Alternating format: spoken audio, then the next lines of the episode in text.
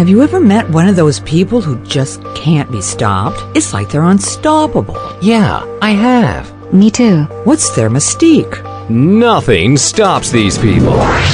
Don't stop. Welcome to Mission Unstoppable with Coach Frankie Picasso. You're about to meet some of the most amazing people. They've accomplished their goals despite insurmountable odds. They beat adversity, physical hardship, and traumatic events and emerged triumphantly. They're people just like you and me, and they're winners. Are you unstoppable? Here's Frankie to show you how. Hello there, and welcome to Mission Unstoppable. Did you see me earlier today? I bet you did. Well, I'm back. I told you I'd be back. Today, this afternoon, I should say, my next guest is Paul S. Rogers. He is an Amazon best-selling author, and his specialty is helping others to experience the power and journey to transform. Yes, he's a transformation expert. To remind you of somebody, he's also the director at Core Mentors Association, a life coach, a trauma TBI, a PTSD mentor, a public speaking coach, an Ikigai coach, a U2 Quantum Leap trainer. Now, Paul has used his professional experiences and four career changes to inspire and to guide folks. And he's almost reminds me of Benjamin Button. It's almost like he's living his life backwards instead of frontwards. It's kind of funny. Paul, I'm going to stop introducing you there because I do I really want to get into our meat and potatoes if that's okay with you. And I said Benjamin Button because you started your career in Great Britain as a, as an attorney, as a lawyer, as a barrister, and and you know then you go to kite surfing in the Caymans, and then you go to teaching up on a Cree reservation in northern Quebec, and now, you know, you become a life coach, and reminds me of my journey. Kind of, it's kind of funny. So, you know, it's the pinnacle. You reach the pinnacle, and you're going backwards for some people, but I would say for you, this is the pinnacle now. I, I, totally agree. Um, and, you know, it's such a smooth transition, as you can see, all in the same field. So, um, yes, um, and each tra- each sort of change has, uh, has demanded a new me, and I really like that. So uh, the Benjamin Button, and yeah, obviously I, I, look entirely like Brad Pitt. So thank you for that compliment, uh, Brad. If you're looking, I'll be a stunt double. Yeah. Um, but yes, I mean, starting off as a commercial lawyer. Um, I kind of followed what society expects of you, which is you go to school, you get good grades, you go to university, get good grades, you go to law school, get a job, and become a partner. And was your father a lawyer? Sorry, was anybody? yes, he was. Um, he was. and you, you, knew that was coming. Um, and he, I, I never wanted to practice in the same field as him because um, I didn't want to be in his shadow because it's such an easy thing to, to yes. do that. So um, he he worked in a very different era to me. I worked in commercial law, which is kind of the um, the shark of the sharks. So um, we're not the most popular lawyers because we like to wear a big medallion and crush walnuts on our biceps. Um, yeah.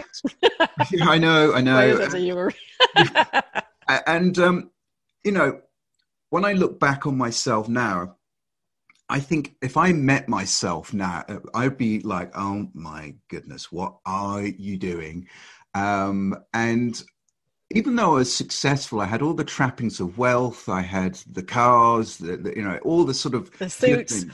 Yeah, I mean, so financially and materially, I was very wealthy, but I was actually bankrupt in lots of different areas. with my relationships, I was really, really unhappy.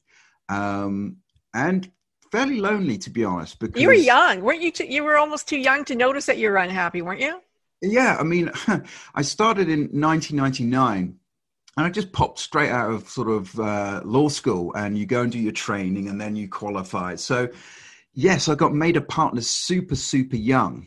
Um, and so the success came from that. And um, you, I'm, sorry, I'm, just laughing. I'm just imagining you walking in there today with your dreads and going, "Hey, I'm back."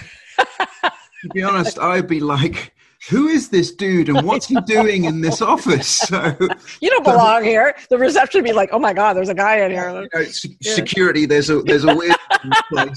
exactly.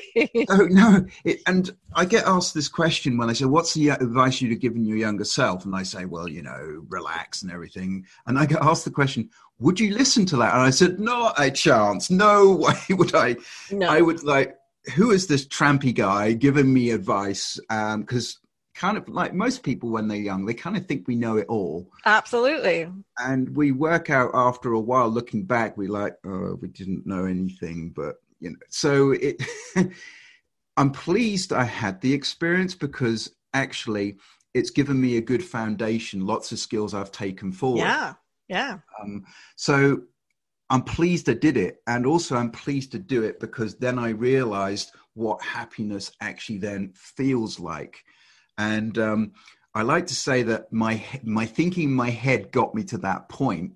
But then after that, I stopped being in my head and started thinking with my intuition and my heart. Yeah.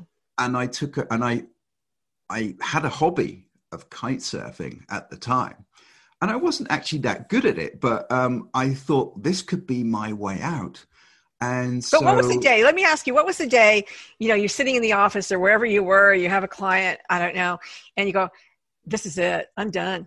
I'm done. I'm I'm going, taking my kite and going to the Caymans.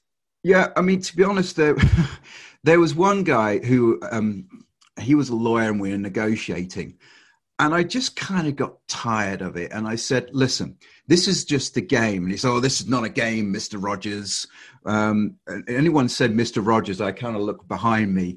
Uh, like, you know, My dad here. so Mr. Rogers, and um, I said, "Look, let me t- show you how much of a game this is. I'm going to say this, you're going to say that. I'm going to say this, and then you're going to go away and get some clients' instructions. Now, tell me if I've got any of that wrong." Right. Yeah. And he said, "No." And I thought, if I've got to the point where I The chess not- game is already yeah. outcome. and, and I was like, I'm tired of this game. Um, I'm tired of how that's leaving me in my personal life. And that was kind of the moment where I thought, do you know what? And, and of course, there was a road and it's a real fork.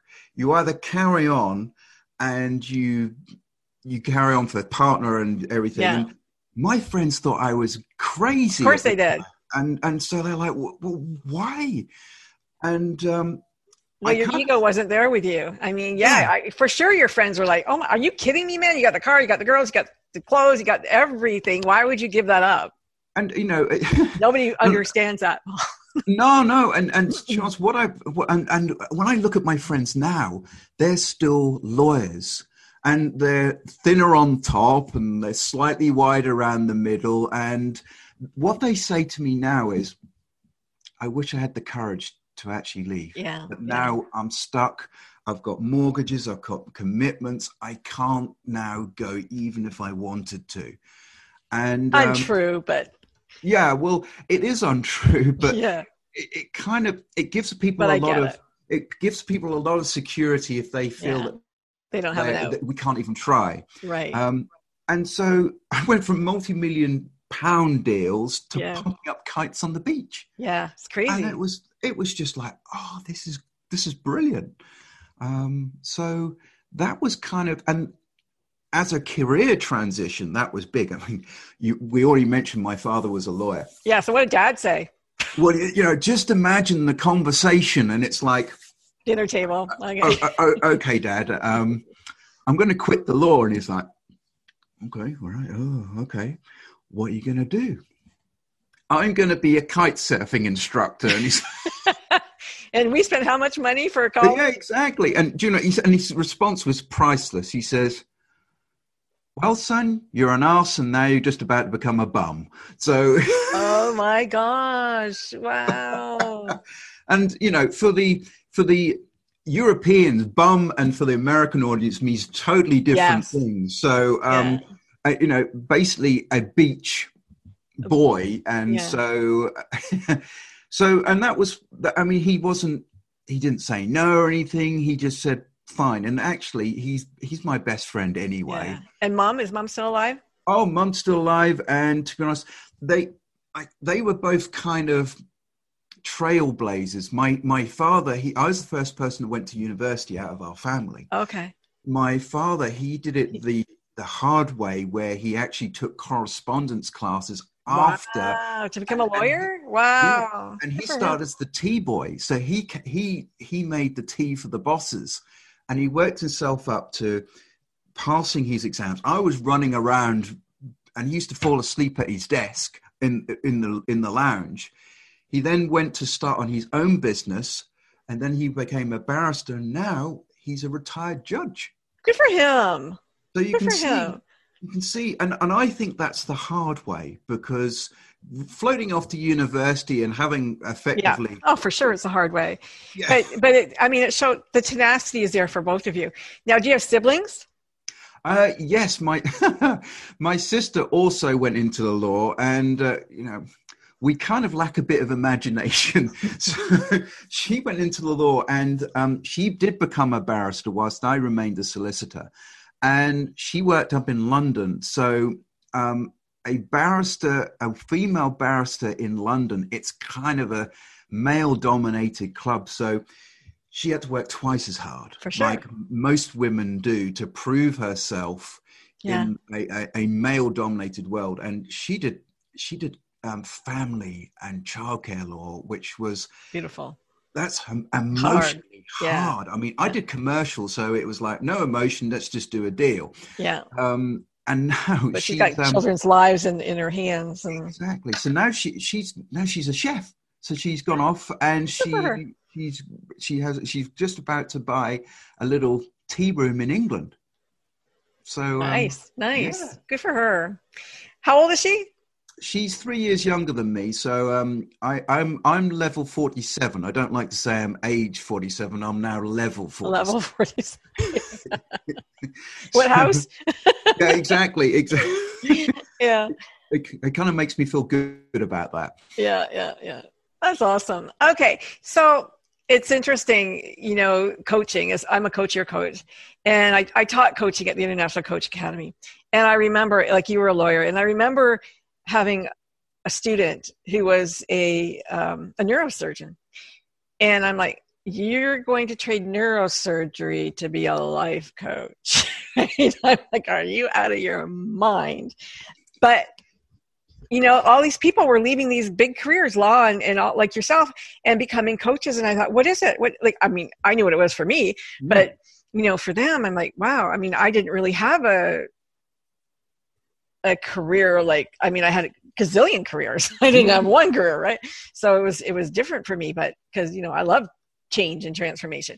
Um, but it was very very interesting how how you know they found their way there, and it was it was like a big ah moment Mm, for them mm. right? A relief.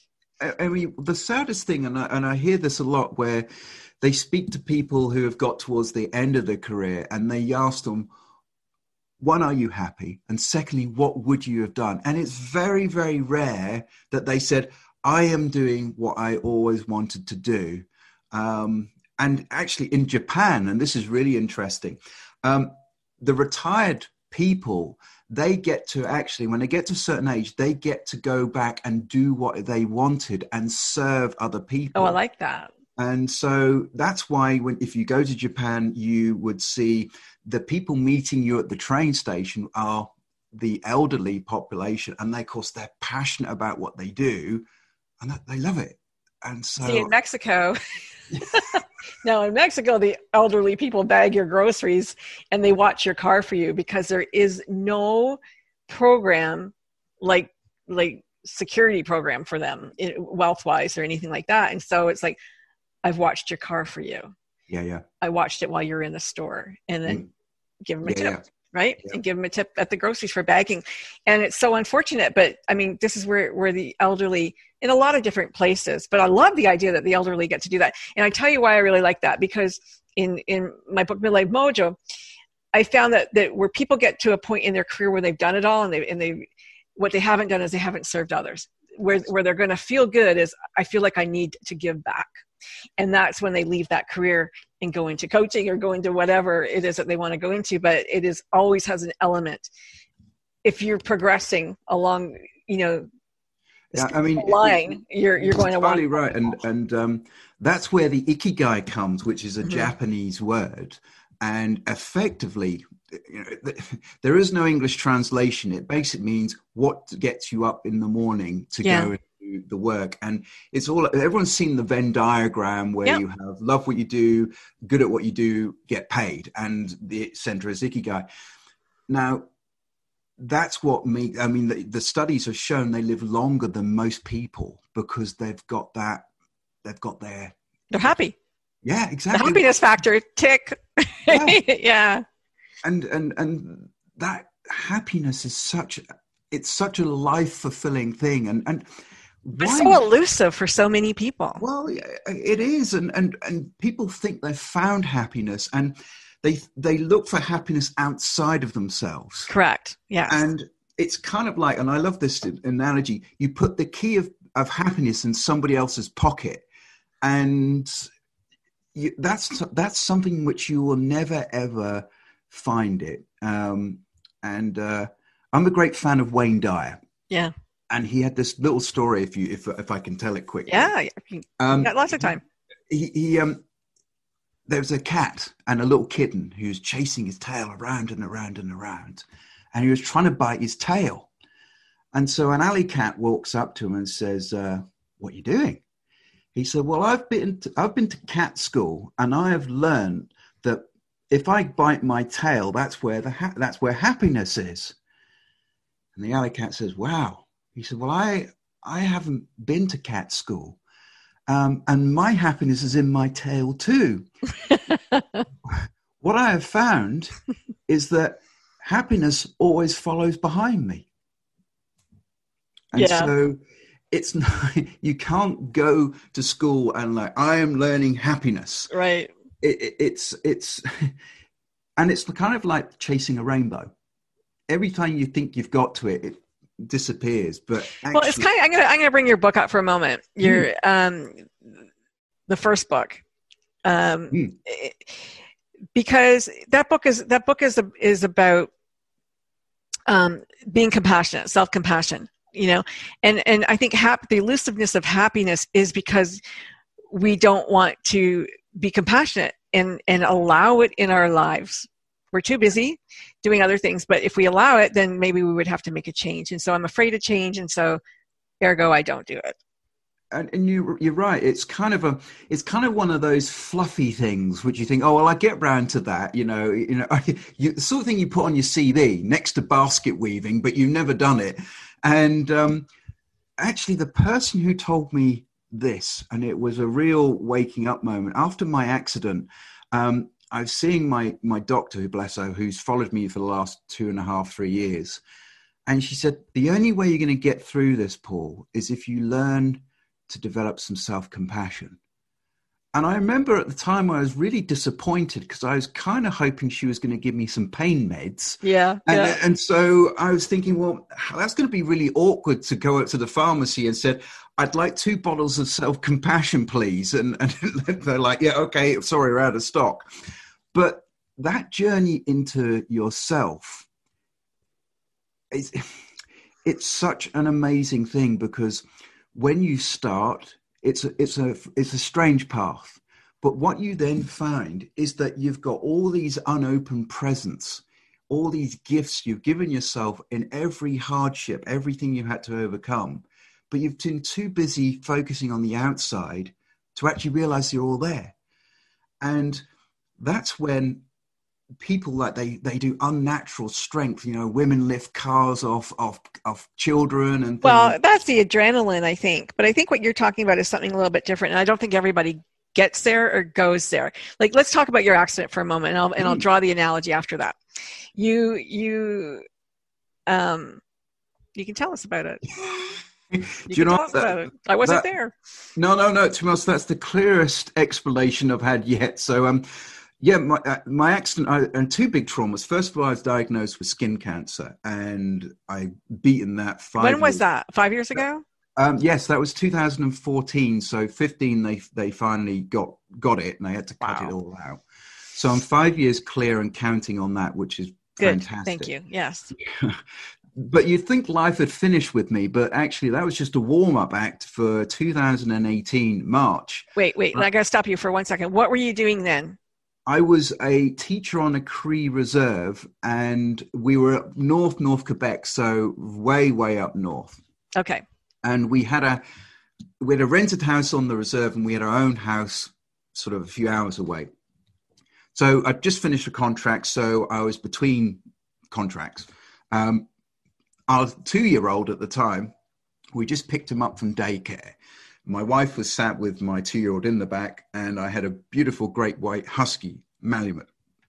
And as we were driving back, we un- went over an unmanned crossing when a train hit the car, and it destroyed the car. It T-boned us effectively, taking us down the track, and it destroyed us. Um, my wife and I were to wake up 10 days later in ICU. Um, we, I didn't know who I was for months and months and months. Um, and I had a crack, well, a, a, broken vert, um, C6, so just at the top of the neck, L3 and 4, and a smashed skull. Um, so that's a TBI, and I had to go and look that up because I had no clue what that was. So a traumatic brain injury, and funny enough, on the severe side, um, it was so bad that my parents had got the call in England to come and turn my life support off. What was the Glasgow score? Three. Wow. Okay. So, um, and it's one and two, forget it. Three is right on the bottom. Um, and I, it's kind of fun that I've got all these hospital cards, which I'd never remember visiting because each time they took me to a hospital, they had to stabilize me and Yeah. move me to. So, yes, the, the, sc- the score is very low. And they didn't think I was going to survive. And so my parents then got on a plane, seven hours on a plane from England Yeah. with a clock that's never going to move. And so, being a parent myself, it just tears my heart. So, they got to the hospital, and my wife woke up the day before I did. So, she asked the nurse. what were her injuries? um, her injuries were she's got a traumatic. She had to. She, hers was more serious. She she had to have her skull removed, a large part of the oh my God. to let the swelling Yeah. go down because it's it's a closed box. Um, hence why she's taking a very different path. Same accident, very different one. Yeah. Because mine was on the side and round the back of the neck, and it's all carotid artery and everything. They couldn't do that, so they just had to let me swell and then come back down. Yeah. So she came to my bed, and she can't remember this, but she sat and she talked to me for a few hours. Went back to her bed. And she knew who she was. No, Oh, she didn't know who she was either. Nope. But she came to talk to you? Yep. Where?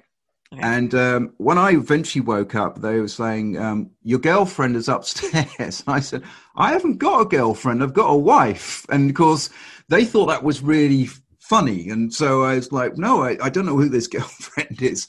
And so um, the next day, when my parents arrived, the, the, the nurses and the doctors ran to them and said, He's awake. We didn't do anything, we changed none of his drugs you know why you are here, so we're just going to call this a miracle. Yeah. Now, when ICU workers start saying it's a miracle, you tend to sit up and listen. Yeah. Um, and that was kind of the, the start of the recovery. But something had changed when I woke up. I had this burning desire, even though I was really badly smashed up, to help others. Yeah. And it sounds as corny and market, it's just the truth. And that's never going to stop. And now I find every possible way, whether it be speaking, whether it be books, um, coaching, I just find ways to actually try and help and pay it forward because I was lucky enough to get another roll of the dice. Yeah. Um, and I have a lot of, I mean, I had a seven hour brain operation to effectively scoop out the, the bone fragments. The really alert of your viewers, and, and if in fact you're listening to it in audio land, I'm pointing at the right side of my face. it's actually paralyzed because that's nerve seven. See, I know Right. too much about my medical Sure. stuff now. Yeah. Um, and that started the journey. And where was your baby? Where did she? Where did he go? of course, mum and dad, as us, were were out of it. So the police had to ring our next of kin, and my my my sister in law is luckily a child psychologist. Oh, So they said, We're going to have to put him into care. And she said, That is not happening. I am going to get in the car and drive up. Now, we are five hours away from her. where does she live? She lives in Sherbrooke in the eastern Oh, eastern Quebec. townships. Okay.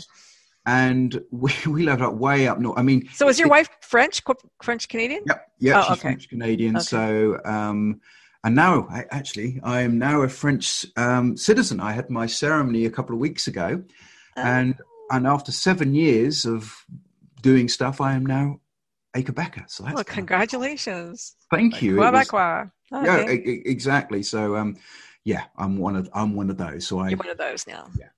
Um, so she then was able to take him and look after him, and we didn't, we couldn't see him for months Yeah. because we were too Wow. ill. And knowing that you have a son and not being able to see them, and and we did it like an hour each day, getting longer and longer. It's really hard. I mean, When did you get your memory back? Mm. I I would say I can't really remember very much of 2018, to Yeah. be honest. Yeah. Um, I remember the pain because pain Yeah. is, Pain is memorable for sure. and um, and this is something else which I, I've got to share with you and the listeners. I have had my first week of low pain since the accident. So Really? I, I, I've, I'm delighted. I mean, they always say out of 10, what is it? And, and at the moment, it's about a three or a four. Good for you. And, yeah. I mean, it, And I, I, I hear you because I'm a chronic pain sufferer myself from my Mm. accident. And so I get it. Yeah. and, and you can't run away from it. That's the thing. No, but you can't tune into it either No, because no, it's it's like what you have to keep it like white noise. Otherwise, it's just going to like blah.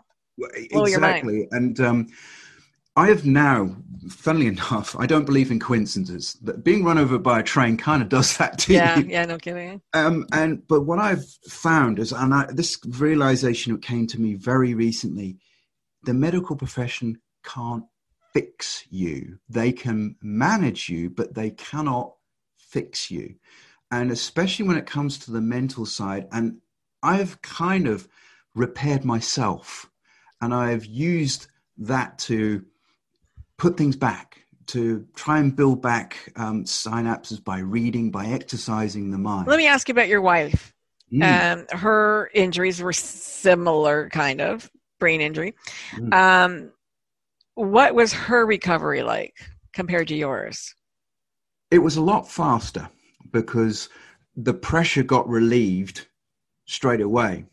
She also didn't have any breaks as well. Okay. Um, uh, whilst I was, she was sat in the back seat, so I effectively took the brunt of the blow, which is why I got so many big breaks. Yeah.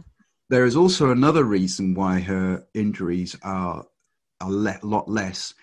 My husky Malamute, when the impact You're gonna make me cry. I read yeah, it. You're gonna make me cry. Get get your get your tissues ready. He jumped over the back seat onto to land on top of my wife and son. Now he was a big dog.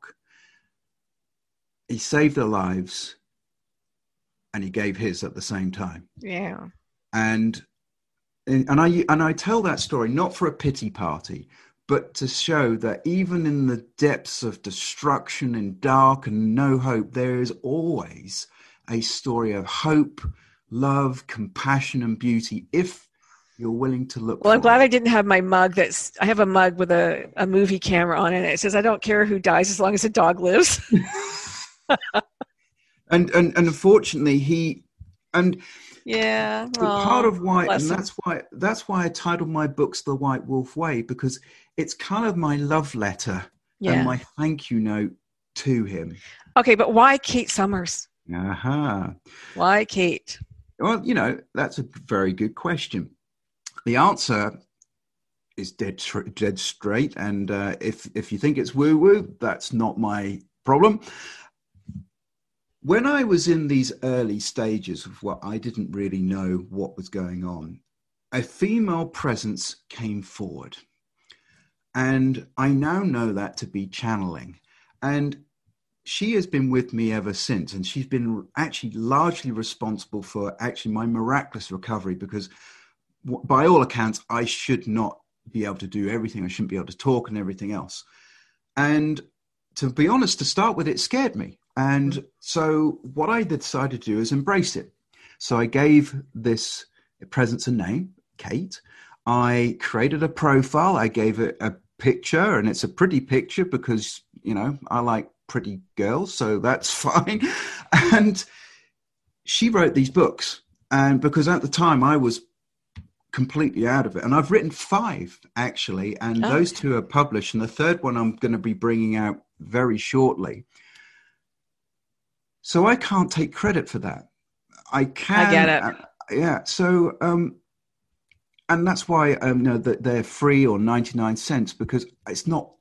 It's just a message, and and the good news is that you know the the first book is an Amazon bestseller. All that tells me is that it's going to people who need to see it, and you know it's not an ego thing.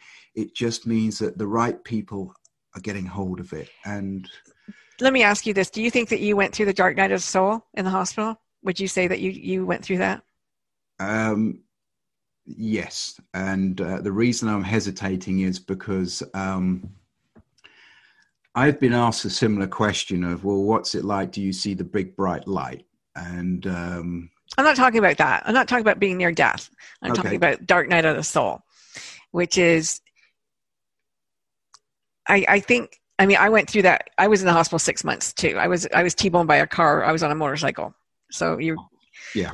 not the same as a train, but I Well- had nothing around me. relatively speaking, because I had a, I had a nice metal case around me. So. so you know, and I know I went through the dark night of the soul, and I know that you know, like my book was totally channeled. I just read it yesterday again after years, and I'm like, holy crap, that's an amazing book. I didn't, but I didn't write that. Yeah. Um, but going and and just everything that was me was was uh, taken away. Right? You know, I was a I worked for the government, and I was a drummer in a band, and I was on the national dragon boat team, and uh, I the only thing that stayed was I was a mom. But Mm. that, you know, I divorced my husband, lost my job, lost everything in, in the hospital, and it's like, okay, so you're none of those things. You learn that you're not any of that stuff. Mm. Uh, but who are you? Your soul, right? And Yeah. but who who does what does she do?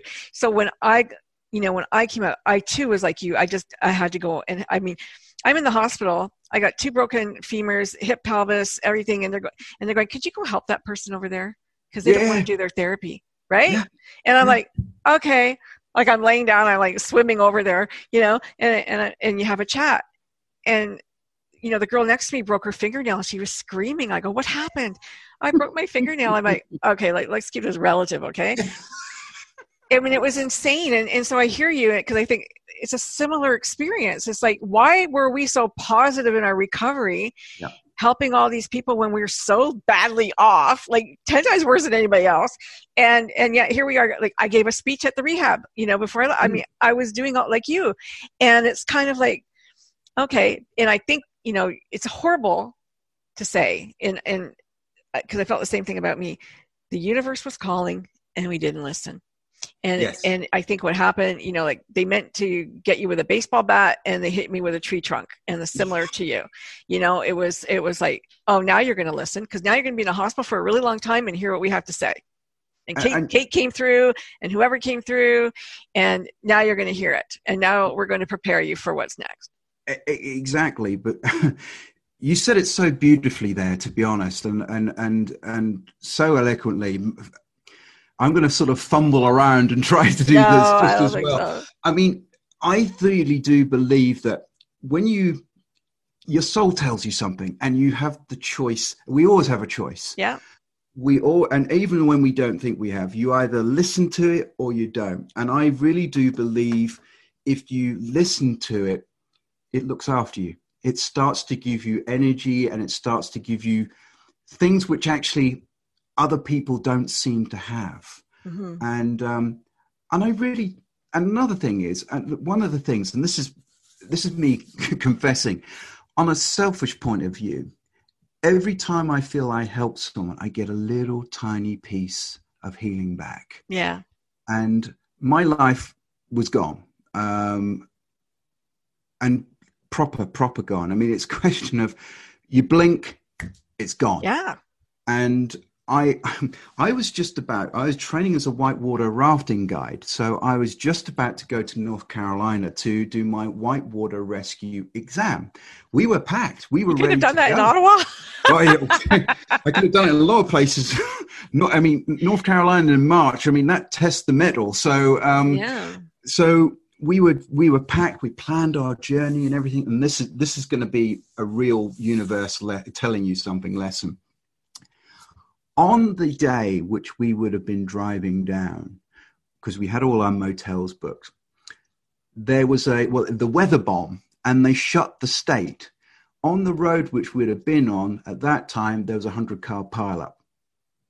So- that and we can cross and we, we've got Yeah. cross reference so yeah. it's true and and another thing where my injuries are i shouldn't even be able to speak but i've never had any issue you can hear i've never had any issue about talking and i by all accounts sound fairly Yeah. coherent. Yeah. and that's that's for a reason. Like you say it's a purpose. And i really do believe and i now feel very very happy. And i actually thank what happened because it's given me my strength and it's given me a purpose and adversity does that to you and you still have that choice Sometimes. sometimes It's- Uh, The, the, the it- lessons from adversity are okay. You're stronger than you knew you thought you were. Yeah. Right? Yep. Uh, people go, oh, I, I could never do that. You don't know what you can do until you're facing it. exactly right? Uh, so it's a big lesson there. Uh, you know, not everybody. Some people are going to become martyrs. Some people are going to, you know, just shrivel up, and yep and some people are going to go out there and try to change the world. Yep. And you don't know who you're going to be until it happens. there, there is no warning there is nothing and i could easily even today i mean i have pain today and Right. like i do every day i could easily just go and lay down and not get up again so every single day there is a choice Right. I now keep a gratitude diary and it's, my gratitude is very simple it's like i'm pleased that i'm still doing this and i've got my fight in me and um, that that's kind of something which you, you can only understand it if you've been there. It's kind of like trying to explain something what's feeling being in love like. Yeah, yeah. But I mean, like for you, you you, it's like okay, God, like cancer, that wasn't enough. Yeah. Yeah, that wasn't good enough for you. Yeah, now I I, got hit by a car or a truck or a train. You know, it's like whoa, like whoa. Okay, I get it. I hear you now. Uh, it's crazy. It's well, you see, that's why being a transformation expert, I've got I've got plenty of experience. yeah, yeah, And and and I always think you can't teach what you don't know, and you can't lead where you won't go. And so, I and yeah, I, I'm I'm here. I'm, and this is not something. Oh, I'm going to do this, and if it doesn't work out, I'm going to get another job. This is it. This is what I'm doing until I am no longer here. So Okay, so I got to ask the question that everybody wants to know: Why the dreads? Good question. Um, you, on your flyer, you'll see that I am the corporate thing with my short, spiky hair. That's why I did that. Yeah, I know. It's it's it's a really graphic illustration, and The transformation of of you. yeah, I mean, what a dress! First of all, I grew my hair long because I thought that was just. It was kind of like that's something I always wanted to do. Yeah. Now, kite surfing is great, but there's a lot of wind because that's what you need. And I kind of found that the hair just wrapped around my face all the time. So, and my hair kept going into knots. And I thought in the end, well, why not just let it do what it wants to do? And these now have been in for 10 years. Wow. And, and, um, and usually the next question is, do you sell drugs? No. Uh, Uh, and and do they smell? How do you wash your hair? And I usually say with soap and water. That's how I wash my hair. And it's no different to washing long hair. It just takes like a day and a half to dry out. Um, but you know, uh, it's it's now so much a part of me um, that actually I know that, and and another way that's how people recognize me. Yeah. So when I'm doing what it is, they say, "Oh, it's the guy with the dreads." They won't remember my name. I don't mind that. It's just that they they may not even remember the message, but they will remember The hair. Yes. and hey, you know, hey, how, you with the hair. how nice to remember for your hair. How's your son today? he he has um some separation anxiety. He always wants to make sure that we're well. So he wants to look after us us which is is wonderful. And i and the other day i went to walmart on the weekend which everyone knows is crazier than a bucket of frogs. And um i was with him and i have to wear earbuds whenever i go out because i noises and crowds and things they they Yeah. just send me into a real problem. And he was holding my hand. And i thought who's leading who here?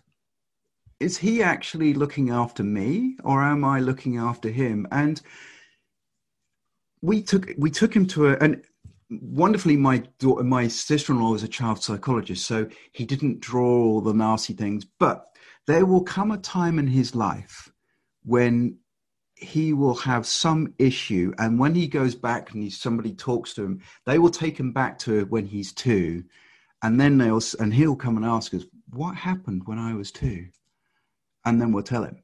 Do you have another dog? and no. I do you know i i tried. And and what i do instead this is kind of a compromise. Every friday i go and and volunteer at the local um, pet refuge. So i get to walk all these different types of dogs. And for me i love that because actually it's something which something it touches me but Yeah.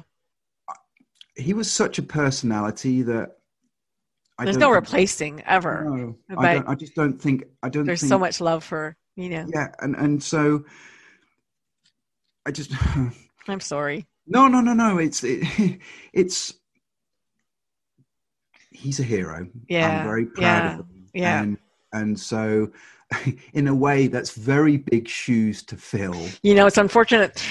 My dog didn't die as, as a hero, but I had a couple of dogs. But when I got home from the hospital after six months, three days later, my dog got out and died.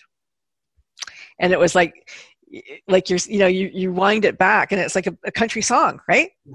The Yeah. dog died. You know, oh, let's. The dog's now alive. You know, Yeah, and, and then the, and then the rod in my leg broke, and I have a broken leg for a year because they couldn't get you into no operating theaters available. So you know, we, we could sing fantastic blues songs because we've got so much material. Like, I had cancer, ding, ding, ding. Yeah, yeah, then no I got this, and then the dog died, ding, and then the dog died. I lost my job. You know, guys came and took all their gear. Like that was surprising. It's crazy. It's crazy. yeah, But I mean, we're still here. We're yeah, still and, and we're and, thriving. And that's kind of why for you the mission unstoppable. I, you know, Yeah. it, it, it's you. It's not a. It, it, it's, Actually, I didn't even come up with unstoppable. When, when I was teaching at the at the academy, one of the teachers, she said, one of the coach teachers, she said to me, she, I, I don't know, I said something about being in pain. She goes, "What do you mean you're in pain?" I go, "Oh, yeah, I was in this motorcycle accident and like I just got all this chronic pain." And she goes, "What?" She goes, "I don't hear it in your voice." Mm, right? Because we taught over the phone kind of thing, right? mm. Online. And they go, yeah, no, I, I don't talk, you know, what am I going to go? Oh my God, I get, uh, how do you be a coach like that? Right? No, no, no. So she goes, you're unstoppable. And I, I thought, okay, I'm going to take that. And as a mantra, because if you're going to have to say something to yourself every day, I'm Mm. unstoppable is pretty damn good when you're in recovery. And that that is really your north star, isn't it? Um, yeah, yeah, yeah.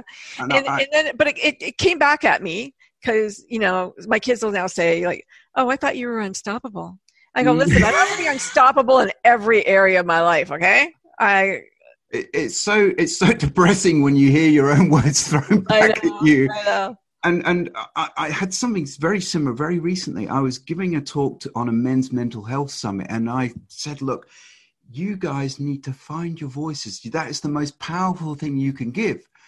And I thought, what a great idea for a public speaking course. Find your voice. So yeah it- and so I, I now run that because I want people to heal, tell people they're the story, and it's amazing how these things just just happen, and you think, oh, that's that's that works. So, um, But you know what, Paul? I think there there came a day for me, and maybe it's over. I don't know. But there were, there came a day where I didn't want to tell my story anymore. mhm, It was kind of like I'm bored. It bores me. Mhm. Um, it's not who I am. mhm. It's something I went through, right?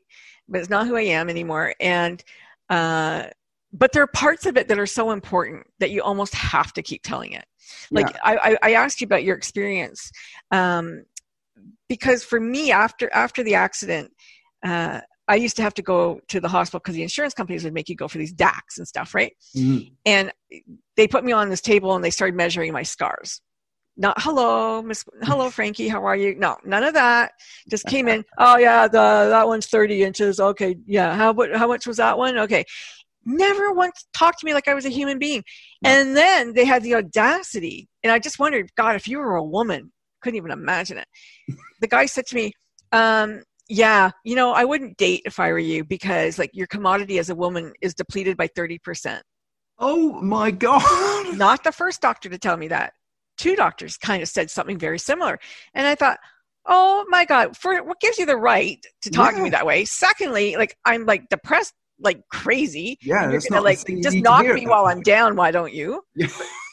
well, I, I had something where I had to go and see the um, insurers, and I soon worked out that I wasn't the patient. It was the insurance company was the patient. I just presented the body, and my file is pretty thick, as you can imagine. And he, and he said, "So what happened?" I was like, "Have you read the file?" Nope. Yeah. I was like, and so then I had to spend the rest of the time. So why aren't you working? I was like, seriously, seriously, and he was like, why? You tell me. And and and I had to fight and convince somebody, and that's kind of the worst thing. It's invisible. You have to convince them that you're something wrong with you. However, in Canada, you had brain injury. So you were catastrophic. I was also catastrophic. But my catastrophic was a lot different because I didn't have a brain injury. Mm. 60% of my body had to be affected to get catastrophic. And it was. And so we're both catastrophic in a different way. But with brain injury, at least like, oh, he had a brain injury, right? No, but you're still proving, like, you don't want to sit there and prove how, how fucked up you are. yeah. Like, No, I mean, no, it- like, it- read the damn file. I got, look at all the x rays and shit. yeah. I mean, I, I cut off metal detectors. Like, why do I have to prove that it hurts more than it does, you know? and I, I've found it's harder to prove that you're well than it is to prove you're unwell. Yeah. Uh, and you know, you, it's kind of like confirming a negative. Yeah. and and and so that is when i get bored of telling my story because they want me to define myself by the story. But at the same time like i think what, what happens with those people who get you know in in um, at work with workman's compensation and stuff if they would just allow allow them to be validated i think if they just said to these people you know what? You are hurt. I can see that you're hurt they wouldn't try to fake it. They wouldn't try to milk the system. But somebody's saying you're not hurt. Go work Yeah. and so like no I, I really do hurt my back my back you know. If they would just say we can see that you're hurt they would move on with their life. I'm convinced of it. No I, I think you're entirely right because it's a destructive way. Yeah. It's almost like look pull yourself together type approach. Well motivation is not the issue. Uh, certainly wasn't for me. In fact, no me neither. it was kind of i i mean i remember telling my doctor it's like i just woken up i i can't be here i've got to go off and do my whitewater rafting and she sat there like okay and so you know it, it's Like say, I gotta go jump from an airplane now. yeah, yeah. I mean, to be honest, you know, you get to the point, and, and this is a real conflict, um, consciously, and so the the conscious part is scared of nothing. Yeah. My subconscious is scared of everything. So it's it's kind of it's a very it's Jekyll and Hyde on that. Yeah, Um, yeah, I get that. and and I and just going back to what you said about telling your story, I I the reason why I like telling my story is because I like to tell people the lessons, not the story, but what I've learned Yeah. and how that helps.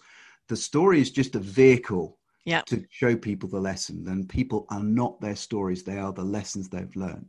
Yeah, no, I hear you on that. And I didn't mean to disrespect you on your story Oh, or no, say no, no, no, no. don't go out and tell your story. Oh, I just, I just, said, you know, I, I, I think you get to a healing place and it kind of for me it felt like it was going to hold me back now Yeah. to, No, to be that person you know I, Does that make sense? Agree. I Yeah. know, no, it does, and and and don't worry, no res- disrespect was taken. It's just, um, it, I had a student this morning. i mean i and, uh, invited you to tell your story i'm not going to say don't tell your story yeah, wait, do you want to tell the thing or not? So, uh, so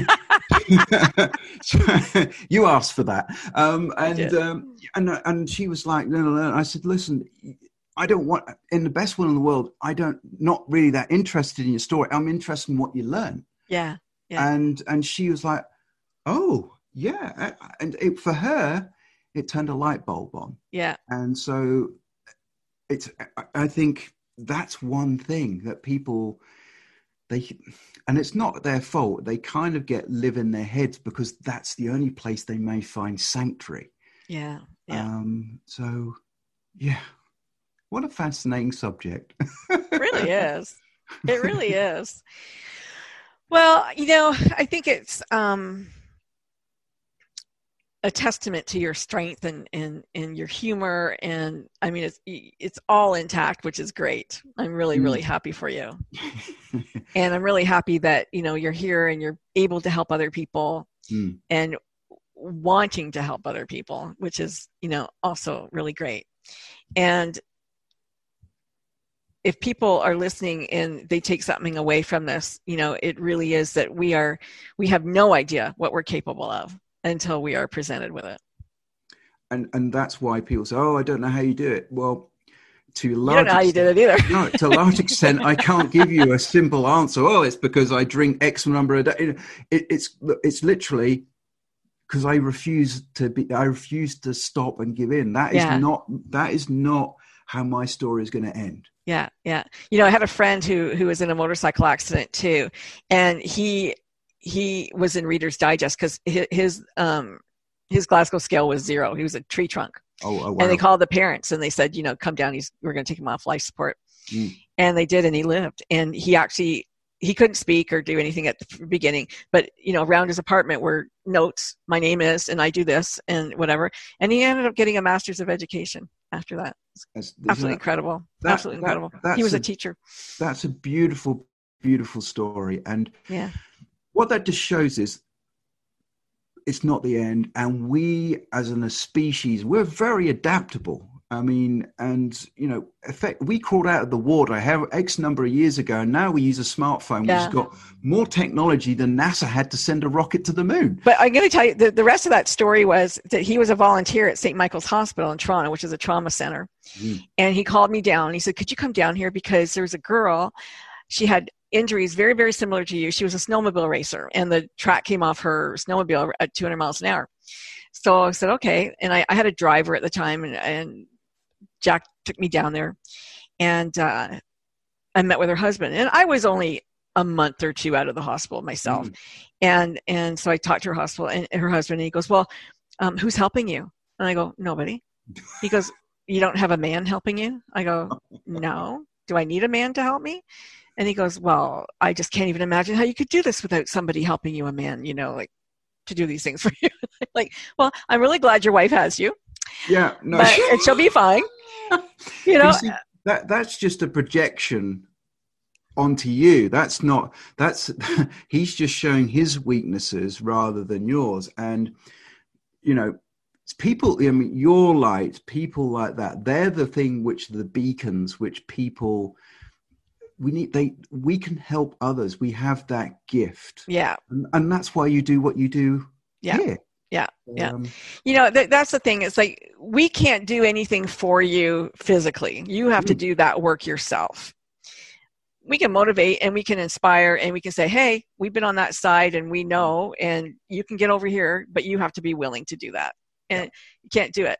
And i think the the real lesson i learned was that you know uh, trying was lying and and that that you either do it or you don't do it. You can't oh i'm trying no you do it or you don't do it and that's the end of it. Do you know I, I can't help think of yoda at that bit there. I There's a know, bit I know. bit of, bit of Yoda wisdom coming in there, which I which I, I am completely fine with.